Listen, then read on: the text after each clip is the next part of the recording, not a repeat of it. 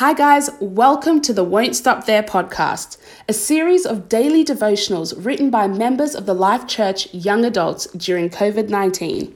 We won't stop there devotional, day forty-six, walk the walk. In Exodus seventeen, the Israelites were in the midst of their walk toward the promised land. They had watched God send bread from heaven, and they have watched him split the Red Sea. Yet the Israelites found themselves frustrated with where God had led them.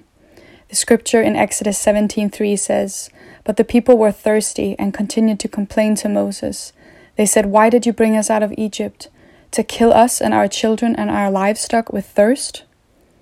When I read this chapter of Exodus, I couldn't help but notice how the Israelites instinctively looked back on and questioned their journey as they faced hardship. There's something in all of us that wants to draw back to what we know, even if that is slavery, instead of looking at how far we've come and where we are going.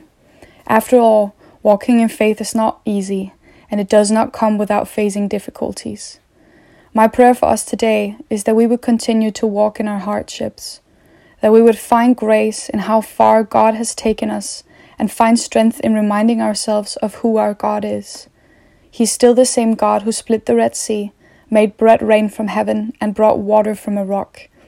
Jesus understands what it means to walk with immense burdens.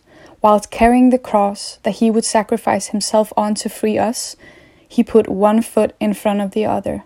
And because of him, we can do the same together.